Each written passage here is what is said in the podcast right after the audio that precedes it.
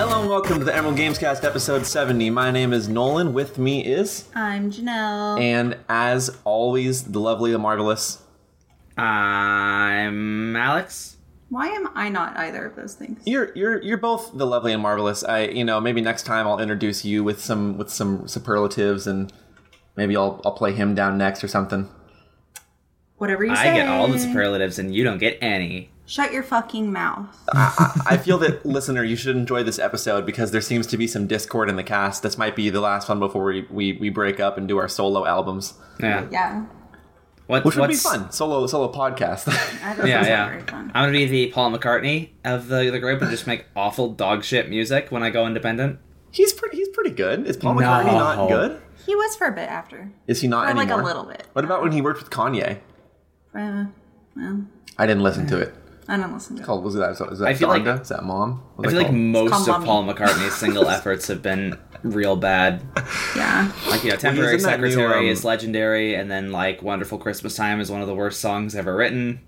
I'm gonna do Ringo Starr, where I just make MS Paint art and uh, do, do nothing of any value to anyone. John Lennon, except except for without the being murdered part, because I like wearing linen. John Lennon, but alive. Yeah, John John Lennon nailed it. He he did great, right? I mean, we can agree on that. Yeah. This guy came Yeah, out of yeah. the gate swinging, made some made some good songs. He got some airtime at the Olympics opening ceremony this year. He was there himself. He was there It himself. It was fucked up. It was crazy. nasty. Hey, we're not too far off from that reality, though. I mean, like this this Anthony Bourdain documentary deep faked his voice to have him narrate parts of it, you know, posthumously. Like we've had the um, Uh, the Prince thing. the Tupac concert, the Prince thing. There was that one commercial where Audrey Hepburn was driving a car Yeah. that came out in like 2015. Yeah, You know what I'm talking about? There was a deepfake, movie a while and ago. Mandalorian. There was a movie a while ago that they really wanted to uh, cast uh, what's his face in um, James Dean. It was like a war movie that was being made like last Yeah. year, and people were like, "What the fuck? This dude's dead. You could hire literally any other white dude actor who's alive." And also, i- it's weird because he's not that somebody else is still going to be acting for him, right? Yeah, it's like yeah. it's like a it's like motion capture. Is that what it is? the the taking jobs from other actors part isn't even the thing that bothers me the most it's that i don't think that anybody should be able to do anything with anyone's likeness after they die Yeah. like, and that Well, it- it anything just like that, really- right? You want to release like a that, book yeah. or shit? I don't care. Do whatever. yeah, fine. But like, release a fucking book, but don't like make Anthony Bourdain say words that he didn't say because Yeah. that makes me feel yucky. That's did love up. that. Did love that movie though. It was Oh, did good you- did you see it? that- Yeah, we saw Yeah. it the day it came out, and I cried a lot. It was a good movie. Listeners, I'm gonna make a cooking podcast. Sorry, other cooking podcasts whose name I won't say because I don't want to steal my own listeners. I don't think they're Um, still going because uh, one of them graduated.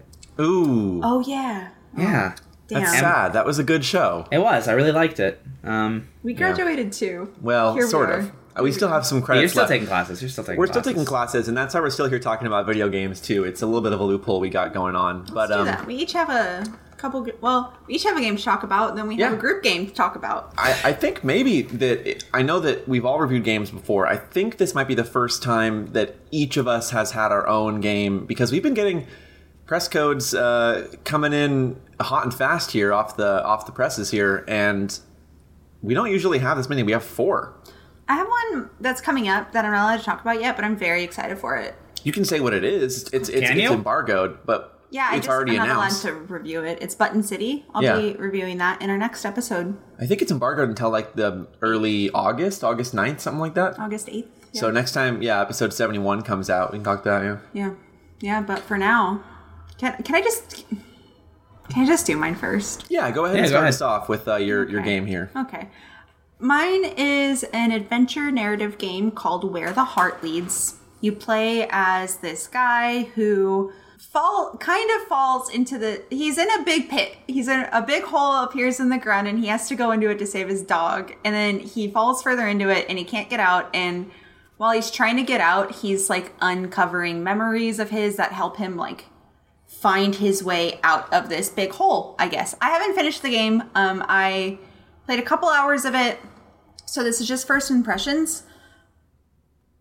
But I, oh, I don't like negatively reviewing things. It makes me feel terrible. But I didn't like a second of what I played of this game. Um, I did find the art fairly charming, um, but I don't have a lot of positive things to say about it. In fact, I saw another review on Push Square and they were saying that just like real life, it's long and it's got a lot of bad parts. um, it's about So- a t- it's a 20 hour game or so, so I definitely didn't play all of it.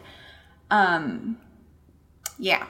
But what what like is the game? Like So- what were you doing in it? Yeah, so it's this you don't really do a whole lot. Um you're kind of just following this guy around and choosing dialogue options as he goes around on this narrative, right? Um I didn't have like you'll press X to interact with things sometimes, but mostly you're just choosing dialogue options, which I guess like do have a really big impact on the end of the game. There's I forget the exact number, but there's quite a few endings I hear. So the choices are the main part of the game.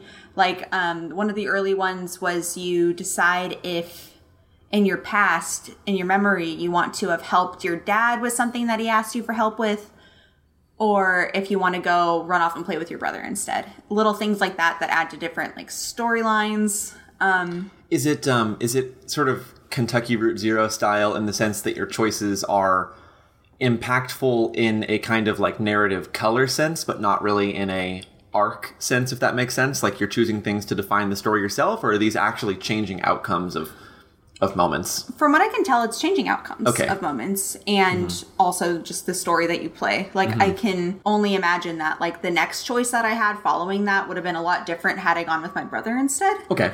Um, and yeah, you get to You decide. chose the dad. Oh. I did. Okay, okay, Yeah, okay. I'm I'm a sucker for sad dad story. Yeah, yeah. And his dad owned a greenhouse and he wanted help with flowers. Yeah, so naturally okay. I'm like, yeah, I'll go with dad. But um That's where Nell's heart leads, to you honest. to flowers and dads. Um, it just, yeah, I don't know. My main problems with it, it the dialogue was pretty cheeseball. Um, I thought it was a little bit too on the nose and written kind of tumblery, I guess you could say. Um, like they tr- it it's hard to articulate this. It feels like they were trying so hard to make everyone sound natural that they sounded unnatural. You know what I mean? Okay. I getcha. Yeah. I getcha. So that was that was weird. Um smaller things that sound like nitpicks, but when you're sitting down and playing a video game, they become really noticeable. It's the music.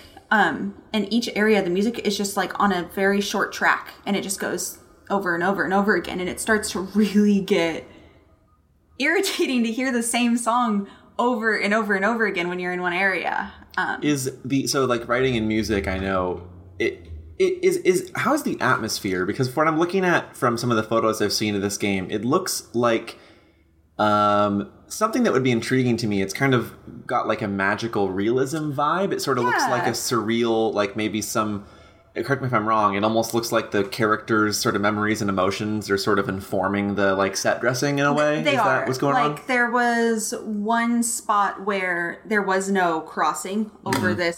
oh dropped a coaster don't worry about it There wasn't a way to cross this gap in the ground, but then he had a memory about like something like a conversation that he had with his wife when they were kids. I believe I might be getting the specifics a little bit wrong, but then because of that memory like some ground shows up and appears and then he can cross over it. So the environment is is sort of like a manifestation of the the characters sort of Yeah. in inner yeah okay Yeah, and that seems really cool. And I'm a lot of sure potential there yeah yeah, there is a lot of potential there. And I think that if I played more of it, maybe I would change my mind about it. It just my first impression was really negative.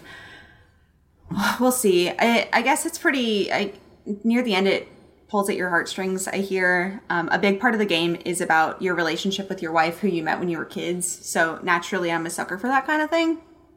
But it just hasn't really stuck the landing for me. It's pretty melodramatic. The really cool atmosphere just isn't even landing for me because of the rest of the game is so middling. So that's yeah. I have to wonder you know if it might not help also that we just finished Kentucky Route Zero That's possible. That's definitely possible. which It is just- um like masterfully nails what it sounds like this game is going for Yeah, Yeah. and then they're they're played the same way with the same kind of Yeah. vibe. It sounds like, right? kind of yeah. Like it just seems like they tried to be Kentucky Route Zero, but they didn't really stick the landing. And I don't know. It just some of the dialogue really Do you guys have this problem where there's nothing technically wrong with a line, but you're like, I hated that. Like, I just hated how that sounded. It didn't feel Yeah, realistic. absolutely. Sure, yeah. Well, it's like it's like you were saying. It sounds like they're trying too hard to be like natural and relatable, and it comes off feeling artificial. Yeah, absolutely. And the way that the story happens doesn't make a whole lot of sense to me. It, it seemed like they really wanted to find a reason to have him in this situation. So the game opens up, and there's this huge storm, and everyone in your family is outside except for you, and they're screaming for the dog because I guess there was this a sinkhole appeared, and the family dog fell down in the sinkhole. Lassie. Lassie, yeah. So you have to go save Lassie, but you do so by like getting in this bathtub that for whatever reason they had hanging over like a tree branch and then like pulling one of those pulley systems to like get yourself down and then you save the dog and you put the dog back up in a bucket. And it's like why do they have this bathtub on a tree? Like does i don't know what i'm trying to say. It just it seemed like they could have had a more natural way to have this guy like be down in a hole in the ground. Just make him fall in the ground. Don't put him in a bathtub first i don't know. It just seemed like they really wanted to get to the emotional stuff as pos- like as quickly as possible and like i don't care if this guy's in a hole right now is all i have to say about it i guess i don't know i'll play more of it maybe my opinion will change but for the most part i'd skip it And that was where the heart leads. yeah my heart did not lead me there Yeah, your heart did not lead you into that hole. yeah i felt mean i don't like doing that So I mean, you can't positively review everything why because that's not how it works. That'd be oh, ridiculous. man. I'm gonna have Nell's review corner where I'll only talk about Animal Crossing because that never displeases me. No. What's next? Um, I got a game called Chernobylite um, by a studio called Farm 51, which uh, is you know I don't I don't they're not a debut studio. They've had one game before this, but uh, they're not you know AAA. So I would say this game is sort of a you know you ever heard of like Eurojank? Oh, yeah, like sort yeah. of stalkerish. Um, shows. So Chernobylite is a, is a really intriguing game. It is, uh, as you could probably guess, set in Chernobyl. Um, I'd say like you know, Stalker is the most uh, comparable um, analog here, but it is a game where you are an explorer in the Chernobyl exclusion zone, um, searching for your wife, who died in the you know the disaster in in in '89. But the game takes place in the modern day, so for some reason that the story is is yet to reveal because I've, I've played you know about like maybe, maybe maybe like a third of this game so far maybe less than that. Um she is either still alive or some kind of ghostly presence kind of informing you. So you're you're going through and trying to you know discover where she is while also dodging monsters and all that. So from the, from the pitch there um you know I'd forgive you if you'd think it sounds kind of generic That's the exact description of Silent Hill 2. yeah so Like literally the exact description of Silent Hill 2. It it is um, in its setup a fairly generic game, which is I think what I expected going into this. Uh, but the gameplay systems that Chernobylite is is making use of, I feel like really deserve highlighting because this game's kind of fascinating in in the sense that it is a a synthesis of what has worked in so many other breakout games um, into its own blend of of uh, of gameplay that is is just really surprising and, and interesting. Like, okay, for example, you take the base building mechanic from Fallout 4, which was a, a pretty good way to like make scrap and resources within a world matter, which comes up in Chernobylite a lot because you're doing a lot of scavenging and and um, you know scanning a environment to pick up like scrap parts and, and scrap metal and stuff. You come back to your base and you can build you know furniture and, and lighting and generators, and they basically borrow all of that whole cloth from from Fallout 4.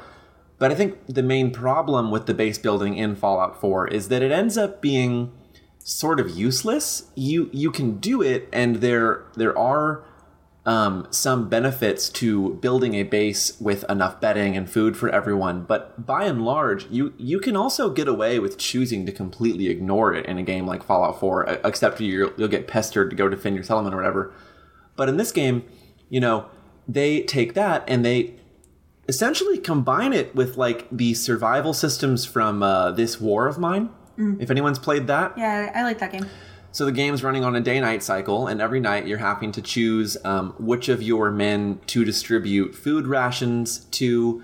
Um, you know who to who to punish, who to praise, based off of how much they're contributing.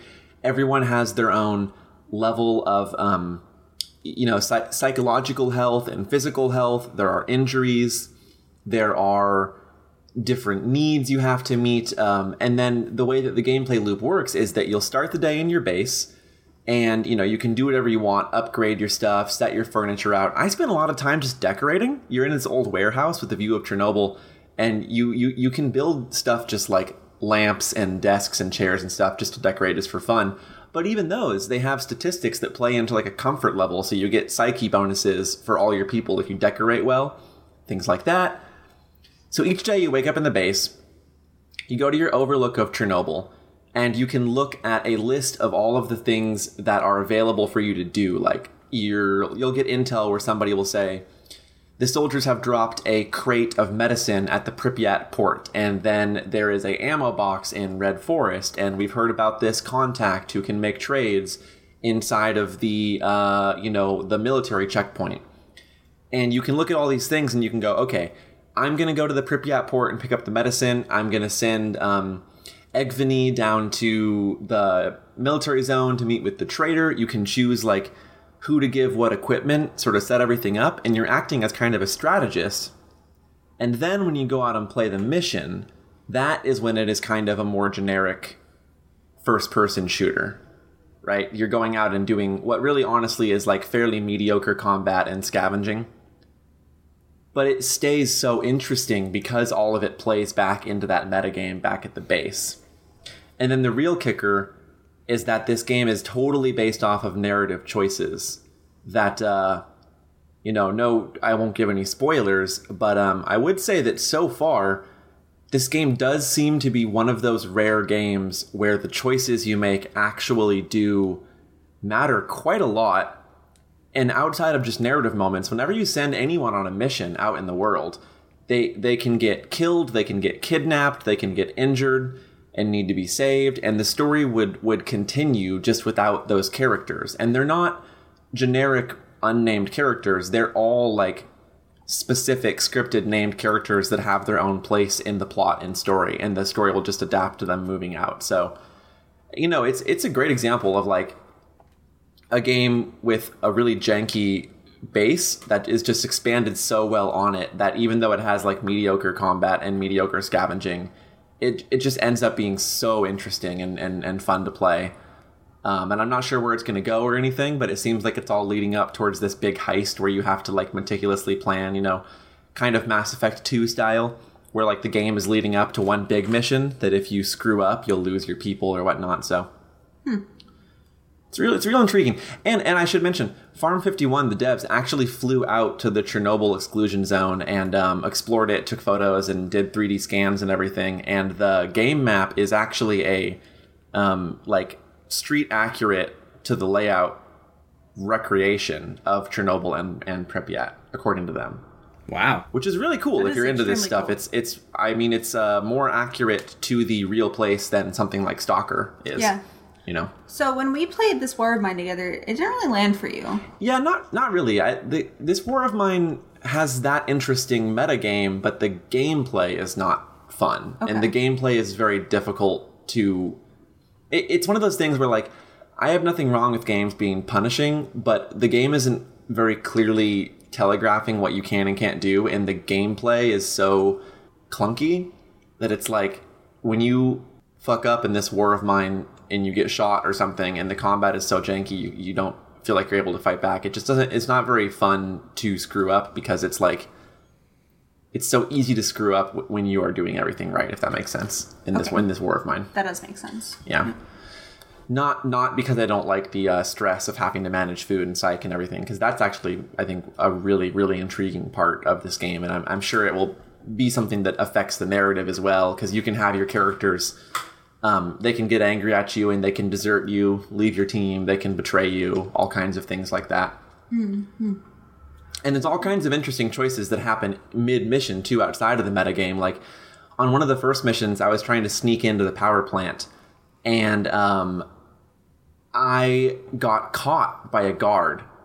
And instead of the game transitioning from stealth into combat, the guard actually approached and like apprehended me. But I was able to um, talk to him. Like I opened a Fallout style dialogue window, and uh, I was able to to bluff. But he he he caught me on it. He didn't believe my bluff, so I was able to point out that he and the other guards were drinking on the job, and was saying that if they let me through, that I wouldn't report them. And so the guards, instead of attacking me, you know, one of them gave a symbol and said, "All right, all right, let this guy through." And then all the guards in the level became non-hostile because I was blackmailing them. That's really cool. And it's super, super. That really sold me on the game early on. I was like, I, I, I've. It seems like a really simple thing you could do, but I don't know why I've never had a game do something like that outside of like a Bethesda style RPG, right? But this game not being an RPG, just being a first person shooter, having something like that ends up feeling very surprising. Yeah. Do you recommend it? Yeah, I recommend it for sure. I'm going to play more of it tonight. I, I haven't played enough of it to give a uh, a, a, full review, um, but you know, I don't know. Maybe I'll let you guys know how it pans out later. You know, when we saw the trailer at I think it was E3, Mm-hmm. and I saw the game, I was like, "This looks really cool." And then the title made me think it. I don't know. The title totally changed my mind. They shouldn't have named it Chernobylite. I think that's a really bad. name. Chernobylite makes it sound kind of like an indie game because it sounds like it's saying like it's a light version of Chernobyl almost to me. Yeah. But what it actually refers to is um, the game's sort of own version of unobtainium. You know, it's this like mineral that the radiation created called Chernobylite, which lets you, if you collect Chernobylite, I forgot to mention this. This is really fascinating. Sorry, this is the last thing I'm gonna say about this game. I swear. You can collect Chernobylite to power up a Rick and Morty style portal gun that you have in your pocket. And no joke, what it lets you do is open a portal that lets you look at all of the possible timelines and outcomes of the different narrative choices, and you can spend Chernobylite to hop into the other world lines and undo choices, which is really, really interesting. That is interesting. Yeah, that's the part I didn't mention, but that that's probably the game's kind of like most uh, like standout mechanic in terms of you know I feel like I'm playing Steins Gate over here. That's really cool. for you. and then at the end of the mission, you open a portal with your Rick and Morty gun, and it teleports you back to base. So that's that's another thing you can do with it. Please stop calling it a Rick and Morty. It's basically Yeah, that's, it's- I'm getting wild tonal dissonance here. I, I mean, it, it is it is t- treated in a totally straight laced way. I am just saying it functions the exact same way as the Rick and Morty gun. That's all I'm saying. you just walk up and you grab a big hunk of Chernobylite and jam it in the front of the gun, and then you just get to pick different world lines. It's very cool. Wish they wouldn't have called it that though. I hate that. What? Chernobylite. Chernobylite. Yeah, it's very like unobtainium, isn't it? Yeah. Yeah, yeah, a little on the nose maybe. Yeah, But overall, you like it? very much. Okay, cool.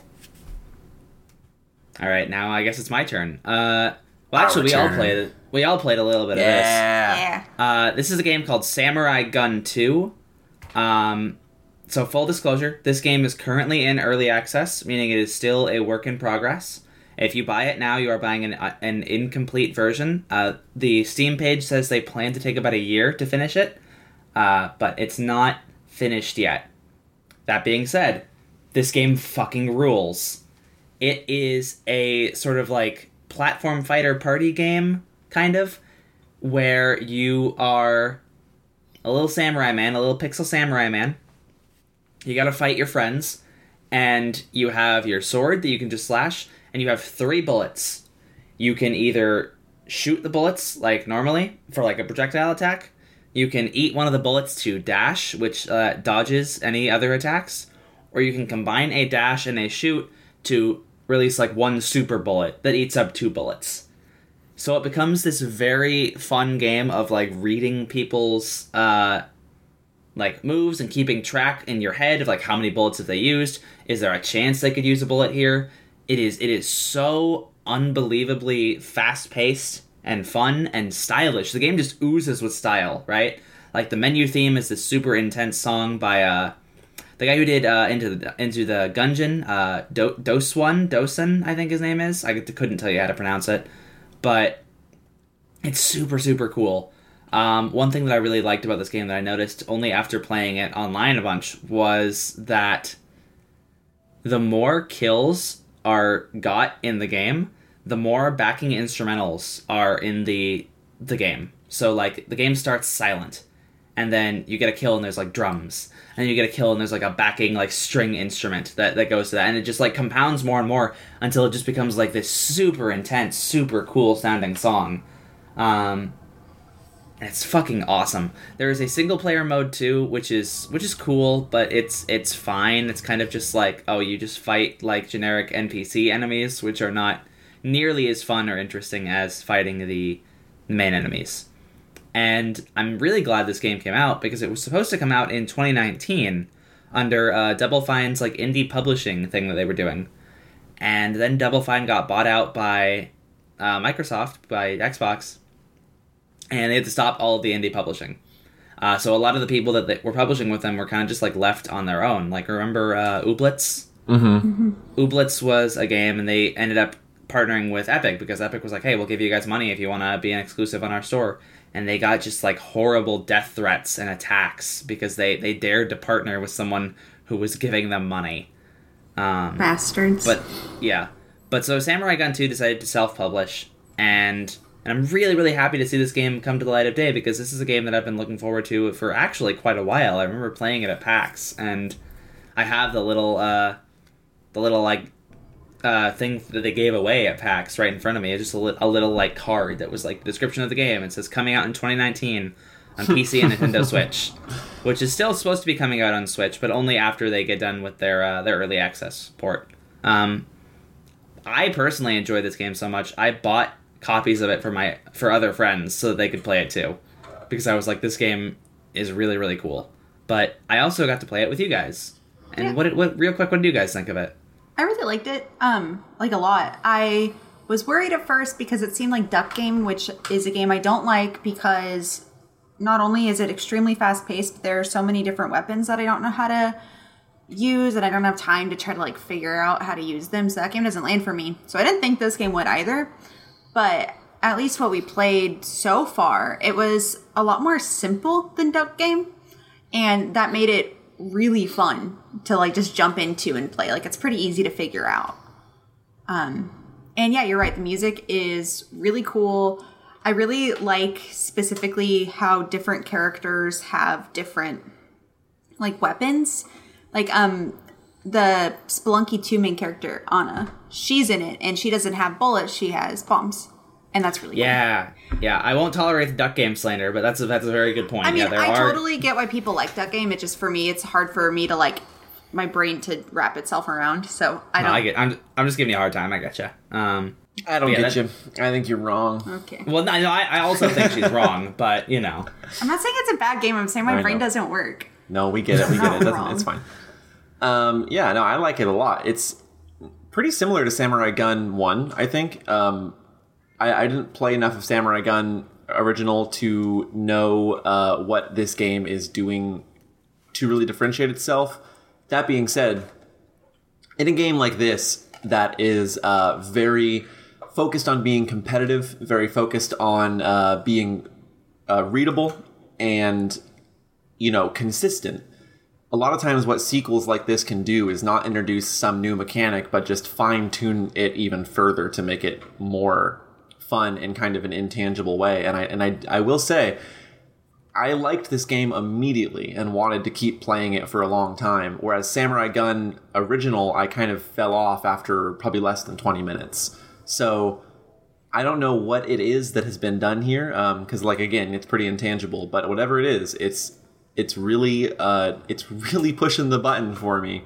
It feels like the most fun part of fighting games, you know, is reading your opponent and trying to counter them, and it the immense satisfaction you get when you um, are correct and when your when your plan works and you, you you you get that KO. That feeling and that sort of constant back and forth of, of guessing and reading is like what this game distills into the purest sort of like crystalline form that you can just do you know once every like 15 20 seconds and it, it is it's it's like crack man It's like fucking crack. it's so good. Yeah, yeah. The, the, the game feels really, really good.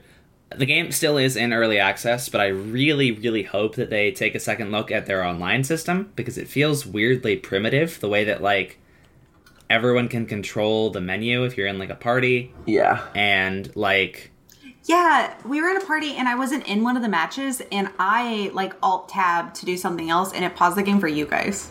yeah, yeah. That was weird. Absolutely. And al- and also for a game like this, the where it's this fast and this frantic, I feel like rollback netcode is something that should be really, really strongly considered and looked into. I think that would help this game a lot.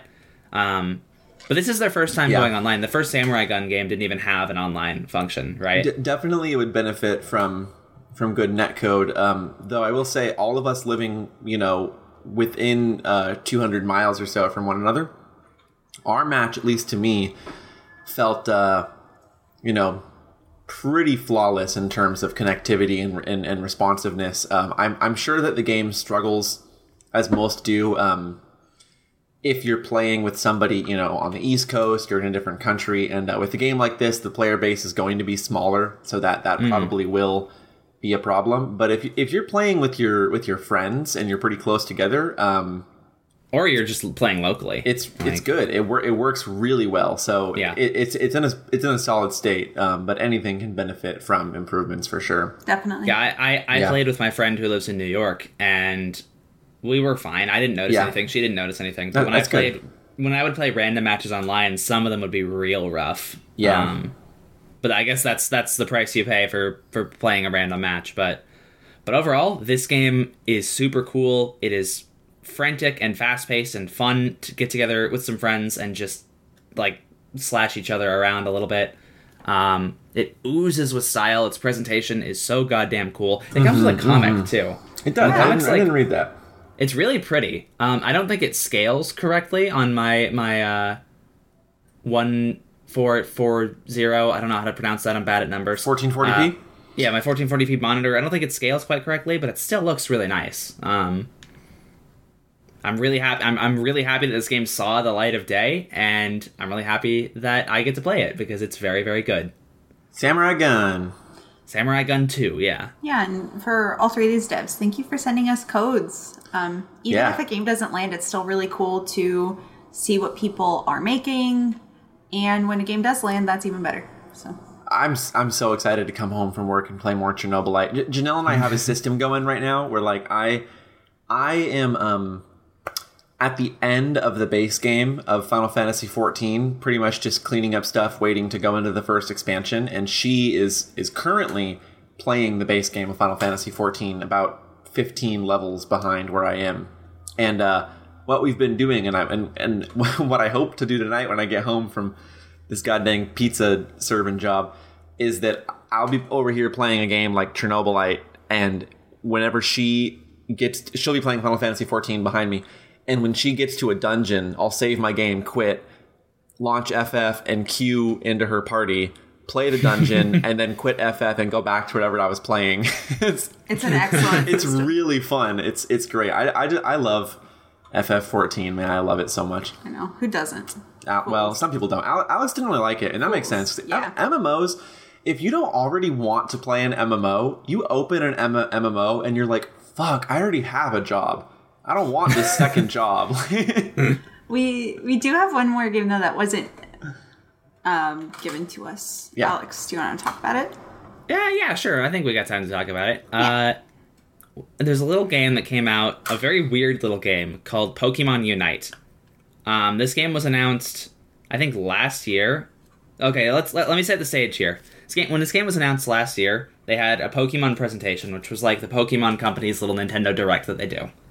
Um, where they were like, "Hey, we're announcing these new games and new projects that are coming out, and tune in tomorrow to see another exclusive project." So people were like, "Oh my god, if they're gonna if they're gonna have it be their own little exclusive project that they're not even putting on the same thing, this is exciting." And they were met with a Pokemon MOBA, Woo! which was developed by TiMi T I M I, a Tencent studio that is releasing exclusively on mobile and Switch. cool. Uh, so people, people, yeah, people were pretty mad about that uh, for a lot of reasons. Um, and it got like a lot of hate. I think it was like they tried to re-upload the trailer because it got so many dislikes, and then the next time they re-uploaded the trailer, it got twice as many dislikes on YouTube. Um, Oof. but people were not super happy about this game when it was first announced. Uh, it wasn't what people wanted, and just in general, it was a perfect storm for gamers to be mad at. Um, but it came out recently, and I was like, ah, you know what? It's free. I'll give it a shot. It is a very weird game. It functions so there's no creeps. There's no like, and there's not really any towers that can hurt you, right? So it's kind of just constant team fights, and the wild Pokemon, quote unquote, are like what you would find in in the jungle, in in different MOBAs. And I'm no expert on MOBAs. I tried to play Dota with with my friend, and she tried to teach me, and I I didn't. I couldn't learn. I don't. I don't care much for real MOBAs. I did play a bit of Heroes of the Storm and enjoyed that, but I never got into any MOBAs. So The good MOBA. bear with me here. What? The good MOBA. Sure, yeah. Um, a Pokemon Unite is really interesting. It's very, very like simplified, and it makes it so you're constantly like team fighting, which is like the fun part of MOBAs when you're able to like fight the enemy, and it's not just a constant like struggle to build up, right? Mm-hmm. Um, it's it's weird, and it feels weird to play it with a controller, but I think it kind of works. Uh, just, partially just because of how simple and straightforward it is. There's no items or anything. Uh, when you level up your Pokemon, you can get you pick from like a pool of two, uh, like two different moves each. So you get total like you get total two moves, and then each of those two moves has two options. So it's like, do you want to have this move or this move? And it kind of changes the build a little bit, but not like prohibitively so.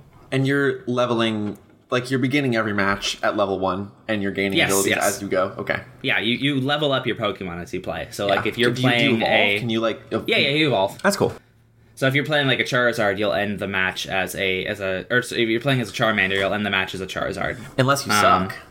Yeah, unless you're just really really bad. Um, but you you collect energy, little energy balls from wild Pokemon, and when you kill an enemy Pokemon, you get whatever energy balls they've collected. So feeding isn't automatically a problem. It's like if you're running in with like full energy balls, then it'll be a problem. But like if you just die to the the enemy team, they don't immediately get points, right? It's whatever they happen to be collecting and carrying. That's that when you die becomes a problem. Uh, that seems like a pretty good way to handle that. Yeah, I agree. yeah, Especially yeah. for Uh, a game that's designed to be casual and I would assume to hopefully prevent like there being an elitist community. Well, Well, here's the thing about that. There always is, right? So the thing about that is there are items that you can get in the game and you just unlock through playing. And you can level up these items that you get, which have different abilities, right? Some of them are like, oh, they give you slightly more health, or like you get slightly more health regen, or you move faster when you're not in combat, like little buffs that like you can use to build your character in a specific way. Uh, these items have like upgrades. You can like get upgrades for them to make them slightly stronger, like by like fractions of percentages, right? Uh, and what people found out is that you can actually buy these items. You can buy the upgrades to these items that just make you stronger in some way. Oh. So yeah, so if you want to shell out like a hundred bucks or so, I think uh, there were some people on YouTube that did this for for yucks. But if you want to shell out the money, you can just pay to win the video game and just pay mm. more money to be stronger inherently That than sucks. anyone else. That yeah, blows. it's it's super sucks. It's not good at all, which is frustrating because this game is like fun. It's like a decent little game, and I've enjoyed playing. But like the idea that like oh somebody, there's a chance that that person who just killed me just like paid an exuberant amount of money to be able to kill me more efficiently than anyone else, right? Yeah. Like that's frustrating. Totally. it's one- it's one thing to pay for cosmetics and like even characters unfortunately which is kind of the standard in in most mobas but when you're paying for something that just de facto improves the video game in a competitive multiplayer setting that that really sucks. No good. um, it's no good at all and i have a hard time recommending it. And what's even more frustrating is i can't be like oh well maybe they'll remove it because everyone is playing it me included because we're all like oh it's a fun game right but the problem with it is so big that like I, I I don't know if I can really justify it in good conscience. That makes sense. Yeah. Um How So many. Pokemon are there? Like, uh, what what do you got? A decent amount, a decent amount. 30, uh, 40 or something like that? Or It they not uh not quite that much. I think it's like twenty. Okay. Um, but they And give you it- a couple as like an incentive to keep playing the game, and like you can unlock them through playing. I haven't paid uh, a single dime. is it it a, is it an interesting selection or is it kind of like a uh, sort of like greatest hits? Did, like, does this have the uh, Gen One favoritism problem, or do you get No, some there's some weirdos in there. Yeah. There's some we- like you've got Pikachu, you've got uh two of the Gen One starters, uh, Charizard and uh, Venusaur. Sure. Um, but you've got some weirdos in there like Crustle, who's like the Huh. the crab the the hermit crab Pokemon that's like in a like a chunk of earth. Okay. Um, you've got one of the new legendaries who looks like a Digimon. Yeah, yeah, you can Wow, play as okay. uh one. I I forget its name. Zeraora? I don't know. Zeraora? I don't know, but uh, it looks like a Digimon. the one it looks weird. the like Z Pokemon from But, yeah, I think so. Ultra Uh, no, no, no, not that one. That's from. Uh, yeah, it, it's from the uh, the Hawaiian themed one. I forget which one. Sun, Sun and Moon, From yeah. Sun and Moon. Um, you've got a Jigglypuff, which can evolve into a Wigglytuff, uh, which is you know, not not everyone's first pick, and they all play like really fun. They have like different roles. Like Crustle's whole thing is like. Uh, he can like build a wall to like block people off, uh, so you can just like corner them and get like team kills, Like Mei. By, yeah, kind of like Mei, kind of like Mei. Um, but yeah, okay. it's, it's frustrating because it's it's a fun game underneath the hood, but I can't justify the idea that like you are paying for things that improve your performance in the game. Like, Yeah. that that just sucks.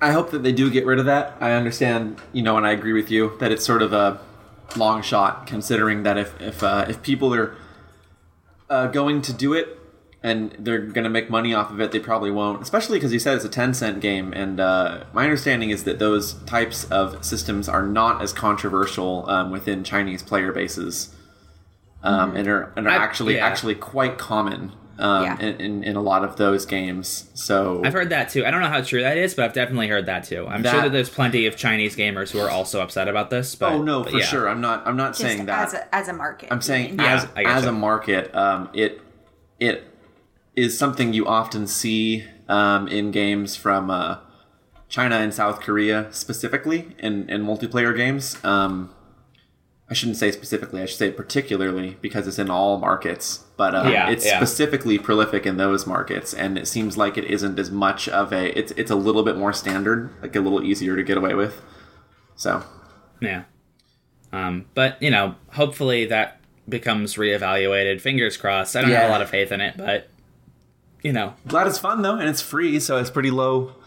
You know, you just hop in, yeah, have some it- it's fun. it's free, but yeah. if you pay money for it, you will be better, yep. right? It's not just you don't just buy a cool costume for your Pokemon; like they'll just be better at you than than you at it. Um, so, do we want to go ahead and skip to the last story because I think that's the most important one here? I wanted to And I- quickly, really quick, like 30 seconds, just mention an update to a story from a few weeks ago. Um, we talked about how PAX West is happening this year with no, like, mask, re- I mean, vaccine requirements or anything. Um, they updated that today to say that now you have to either have been vaccinated and bring in your card or have a negative test and, like, some proof of it. So that's a cool update. I know we were all pretty upset about that, and I personally feel uh, at least a little bit better about it happening now. Yeah, absolutely. So mm-hmm, yeah, mm-hmm. I think that was smart of them. I'm glad that they listened to people mm-hmm. and that they made that change. So Yeah, I, agree. And I also agree we should skip to the the meaty story here, but I'll just say what we were going to talk about was that there was a uh, reveal at uh, a EA Play conference of a remake of Dead Space, which um yeah, we won't linger on and talk about, but you know, go watch the trailer. It's very it's very cool. Looks Look- cool. Looking yeah. forward to that. But yeah, Alex, tell us tell us what's going on in the big wide world here.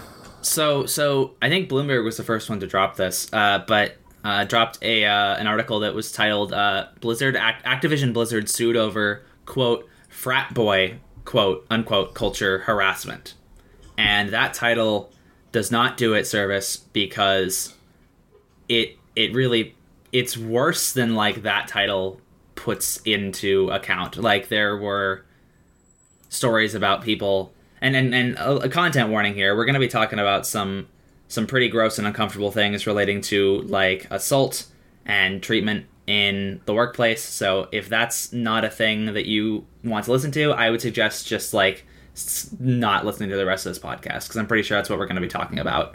Um, so that out of the way.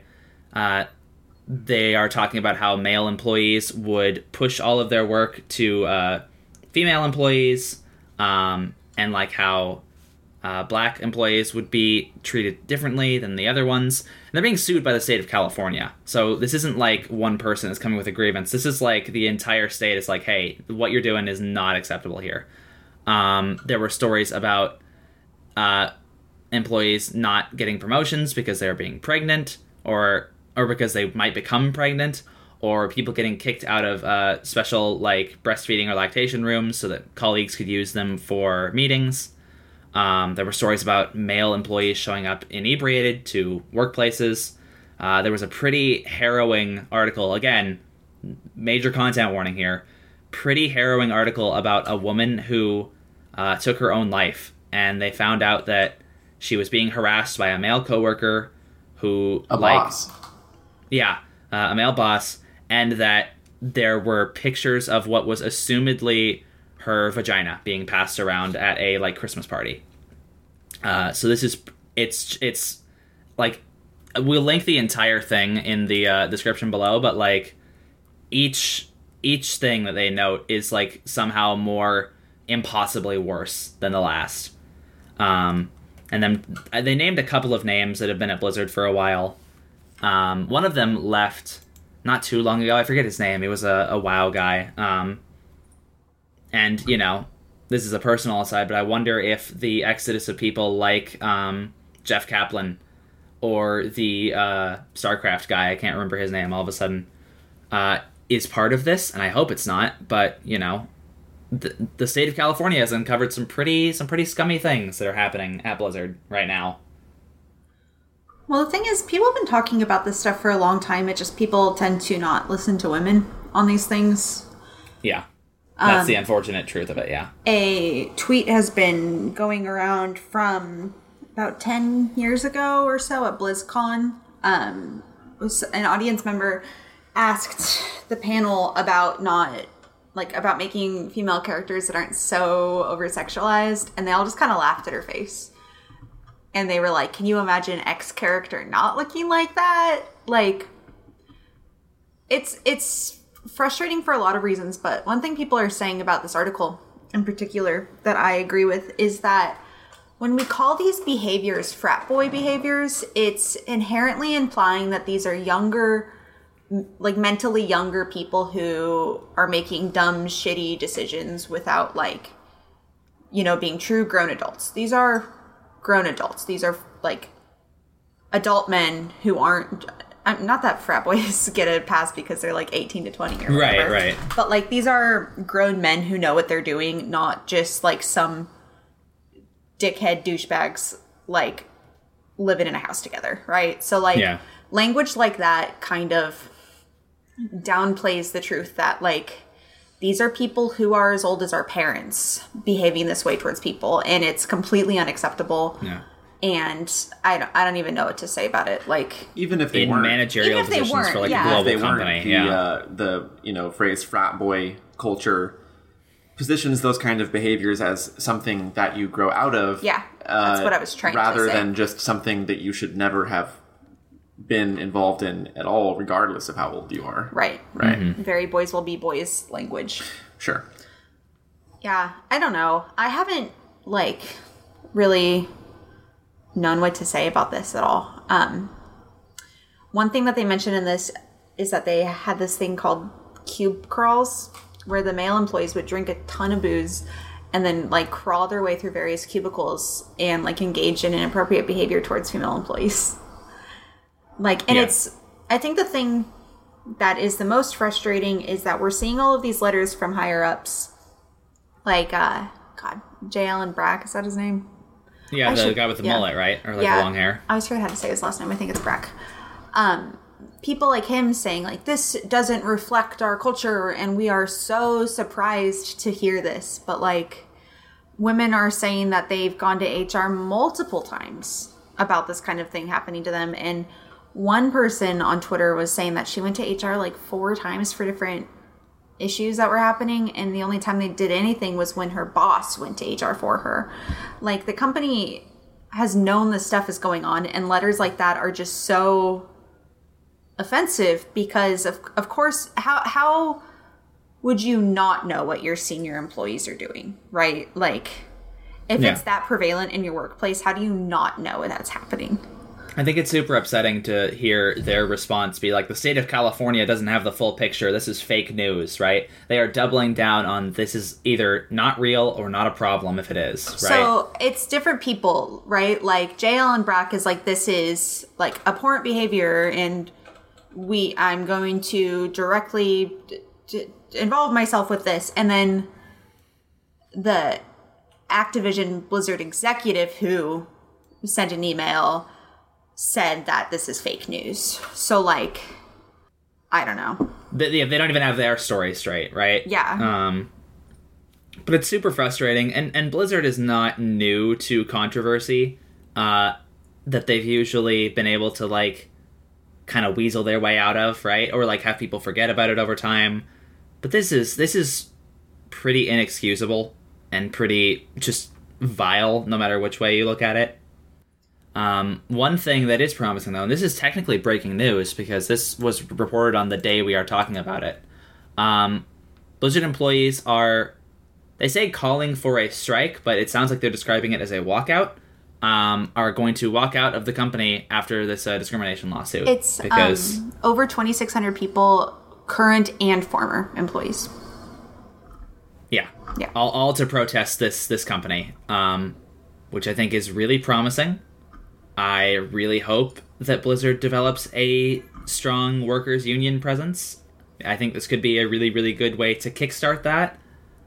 Um, but you know, I'm sure Blizzard is going to want to not let that happen, and they're going to announce something like like they have in the past, where like a surprise reveal or surprise sale or whatever to make people forget about it. Um, but you're you're gonna be lis- you're gonna be listening to this about a week after the uh, the podcast we're recording, but at the time of recording, they're asking people to basically not cross the picket line. Like, Yeah. don't play or don't stream the games, and certainly don't buy them. Um, there was actually a really interesting little story about uh, people who canceled their uh, WoW subscriptions and are letting it sit out for the rest of the month. Uh, who are doing like sit-ins. They are like with the last of their time that they have to play WoW, they are just fin- playing it by doing nothing and making it very clear, like, hey, we're not going to let this happen, and we're going to make that very clear before we don't resubscribe again, right? Yeah. I think one thing that's just really important to get through people's heads, and d- please don't like initially take this as me saying it's everyone, so play Blizzard games, because that's not it at all. It's that you can't just stop playing WoW and say, I did my job. That's all of the bad in the video game industry. Like, if this is something that you actually care about, then it's really it sucks because games are fun. It's fun to play video games and you don't want a lot of people like after work don't want to bring politics into their video games or whatever, but like if you care about this stuff, it's important to really look into the companies whose games you're playing, especially the larger companies, but this isn't not a problem in the indie world too. And just really evaluate like who you want to support financially because you can quit playing a Blizzard game and that's a really really good start and you should. You absolutely shouldn't be playing Blizzard games anymore.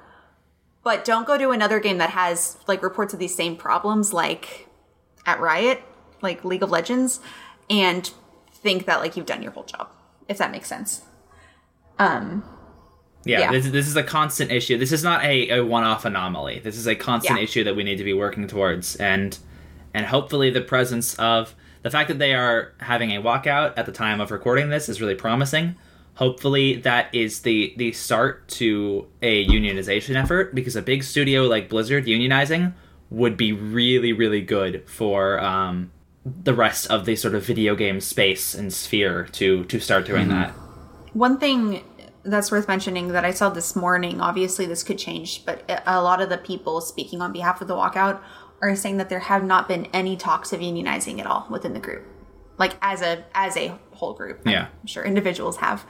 But so right now they're not even talking about it, but hopefully that changes. Yeah, I mean, it, this was a pretty surprising immediate thing, right? I imagine Yeah. unionization talks will hopefully happen soon, but right now they're just like, here's what we can do to legally protest this without getting fired. Um, and I saw people talking about this on Twitter, like the idea that the distinction is important legally because if you just walk out from your job, then you run the risk of getting fired. There's all sorts of like legal issues surrounding unions and unionizations and like how you're able to protest. Um, it's super frustrating. Um, Yeah. but but yeah, I, I you know, the, the Blizzard's gonna have to do a whole hell of a lot if they want to redeem themselves in my eyes personally. Um, I I hope things change. I hope this is the start of a change. I don't want to be pessimistic, but you know, this is something that the, the, the consumers, like Janelle was saying, which I think she said very well, consumers need to be vigilant about this too, right? Like it's it's great to not we shouldn't be supporting Blizzard, but like keep your keep your ear to the ground for other companies that are doing the same thing, like Riot, like Ubisoft. Um, I'm sure there are other industries that we don't even know about that the same thing is probably happening in, and now they are their executives are are shaking in the corner like, oh, what if someone finds out about us, right? Yeah. Yeah. Absolutely. I don't know. It's hard to like have like one big thing to say about it because it's like, what can you say? Yeah, I don't know. I feel like we report on stories like this a lot, and it just it's depressing. it yeah. really wears on you. And I don't know, like, man, gamers can be so toxic. yeah, yeah. and like, I don't know, man, like someone killed herself because of this stuff. Like, this is real. And there's still going to be a lot of people who don't care, and that's that just really bothers me yeah. a lot. Yeah. Yeah, I I agree. Um, but you know, hopefully we can use this as a force for change. We can use this to help push as a force for change, right? Yeah. The idea that they are walking out is really promising. I am sure that there are people who are talking about unionization, um, because this sort of thing isn't acceptable, right? Like we we sh- we should we should be doing better than this, right? And we shouldn't just Yeah. we shouldn't just take like half-assed apologies from former Blizzard executives who are saying like, "Oh, we didn't know," when they very clearly did and were in some some cases directly implicated in this. We should be working for and fighting for actual change in this studio and the games industry as a whole. Definitely. It's a little bit of a bummer to end the episode on, but you know, yeah, we thought we I thought it was really important to talk about this. Yeah. Any thoughts, Noel? I was just letting you guys talk through it. I just think it's just real sad. Yeah. Yeah, And I mean, we've been reporting on stories of a you know similar similar stories since like the first episode. yeah, It wasn't uh, it wasn't the same type of allegations, but uh, industry abuse of one way or another. You know, whether it be sexual harassment, whether it be crunch time, whether it be um, inadequate work conditions, um, all kinds of things are a rampant issue in the games industry, um, let alone things like terrible job security, um, things like being treated as uh, shuffleable pawns on a board. In there is the GMU, there's the Game Makers Union, um, there are unionization efforts, um, and then you know not to get too overly uh, political, but uh, it just reinforces that the games industry is still an industry. It's it's not um, you know money is in constant battle with art and artists have to bow in one way or another to money to be able to get distribution and this is just another example of that uh, sort of manifesting itself in these abuses and it's just sad that it happens. It happens in film it happens in games it happens in in you know literature publishing it, it happens in in any kind of service job in you know manufacturing. It's just uh you know unionize. We, You know- we need we need we need a labor movement back. We do. because it's not it's not good. It's not it's not okay. And it's it's fucked up what about this is the kind of thing that you see in in you know mad men or something. You think that this is ancient history the idea of you know female employees in sort of like secretarial positions being treated as objects is the kind of thing that you would would figure and uh, would hope had been relegated to the 60s and that we had moved away from it. But uh, it, it is another one of those things goes to show you that you can't just legislate bad behaviors out of people and it's really sad You know, one last thing that that comes to mind, and not to like, you know, police who you follow on Twitter and stuff or whatever, but like, I'm really noticing what big figures in the video game industry aren't talking about this. I haven't seen Greg Miller say a single thing. He has a huge audience, and this week he's just been making joke tweets about a pickle company. Like, I don't know. Like, vote with your follow too, I guess. Like, follow people who are talking about this stuff, you know? Yeah, yeah, because this is this is important. And Yeah. real, real quick before we move on, I have seen people online say, "Oh, it's because they were bought out by Activision and they brought their culture into it." No, if you look at the the lawsuit, which we have in the description as a PDF, they are citing people who were a part of the company before Activision ever came into the picture. Like this has probably been their culture for a long time. I've seen dozens of tweets from women who have said, like, I've worked at Blizzard for 20 years and this has been the bulk of my experience there. Like, this is not a new thing. And stop, like, look, I've always been pretty vocal about liking Blizzard games. Like, they're not your friends, they're a company, and don't feel like you have to defend them because it makes you feel weird about liking their products. Yeah. Yeah. yeah people definitely project their their taste somewhat onto these stories and, and try to figure out ways to um you know come come out of this without feeling conflicted about where their loyalties lie but you don't you don't have to be you don't have to be loyal to art you like right Yeah. not everything that you like is first of all made by one person with a with a clean vision and and second of all made by people who are going to be like reflections of their work. I mean, I don't know, man. Yeah. It's it's like there's so many game companies making great games, and when, when you but when you have a, a large budget and you have a corporate structure and you have hundreds of developers working on one product, you are still a that that's still a corporate entity working within a system that does not now and has not ever ever prioritized the people lower on the totem pole. In fact, they've always been used at the expense of the people on top. I mean, people talk about this all the time with with billionaires at a societal scale, but like it's not just on that scale, right? Yeah. Like you you you work at like a hotel as like a like a bellhop, then the the guy who owns the hotel is your enemy too. Like that's Oh, it's just how this stuff works and it's it's uh it's really sad and it keeps happening and it's gonna keep happening you okay. know, whatever real real speedy breaking breaking news before we end because we're a little bit over time um, What happened? the warcraft team just tweeted out that they are removing an npc named after a person who was indicated in this huh uh, so okay. that's that's all they're doing it's just a symbolic change and performative action instead of actually doing anything to to fix their company's culture um, Sick. and they, do- they do a it. lot of performative action so keep an eye out for that because they're going to announce well, the, the lawsuit was was just filed a couple days ago right It was, yeah. so there might still be something in the pipeline we're not Hopefully. totally sure yet what they will do um, you might you know you listener look look up the story when you're this episode comes out because it'll have been five six days since we recorded and pro- probably there'll be something new to, to read about so Okay. look into that Well, any jokes? Nope. Let's. I've got a joke for you. Blizzard. What's that? Got him. All right, joke. Uh, look at him go. Feeling ch- chill. I don't got one. I don't have one. I don't. I don't got it. You guys. I That's got it. okay. Don't always got a joke about stuff. I got it. Why did the three hosts of the Emerald Gamescast all say their names? Why? Because it's the end of the show.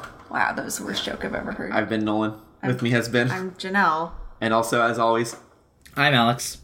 And uh, if you want to send us um, some money. some no some messages uh, we, have, we have an email emeraldgamescast at gmail.com you can send us questions send us comments send us topics whatever the heck you want we'll read them all talk about them all we also have a twitter at ode gamescast um, where you can tweet us or message us and then in the bio of that twitter there is a link to a google form that google form also goes to our email so you can send whatever questions you like there as well so you got all kinds of options you know what that means listener you have no excuse someone's got to do it It's been like gotta.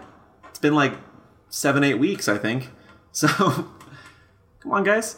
Not just kidding. We have a whole pile of it. We have so much we can't read it. We have so much mail. We just don't even look we have at so it. much mail we can't read Yeah, it. yeah. No, for real though, it's been it's been a drought of comment and comments, and uh, those are fun. So if you have them, send us our way. Otherwise, um, yeah, that's Emerald Gamescast episode seventy. Come back for seventy one. See you later. Ciao. Ciao. Bye.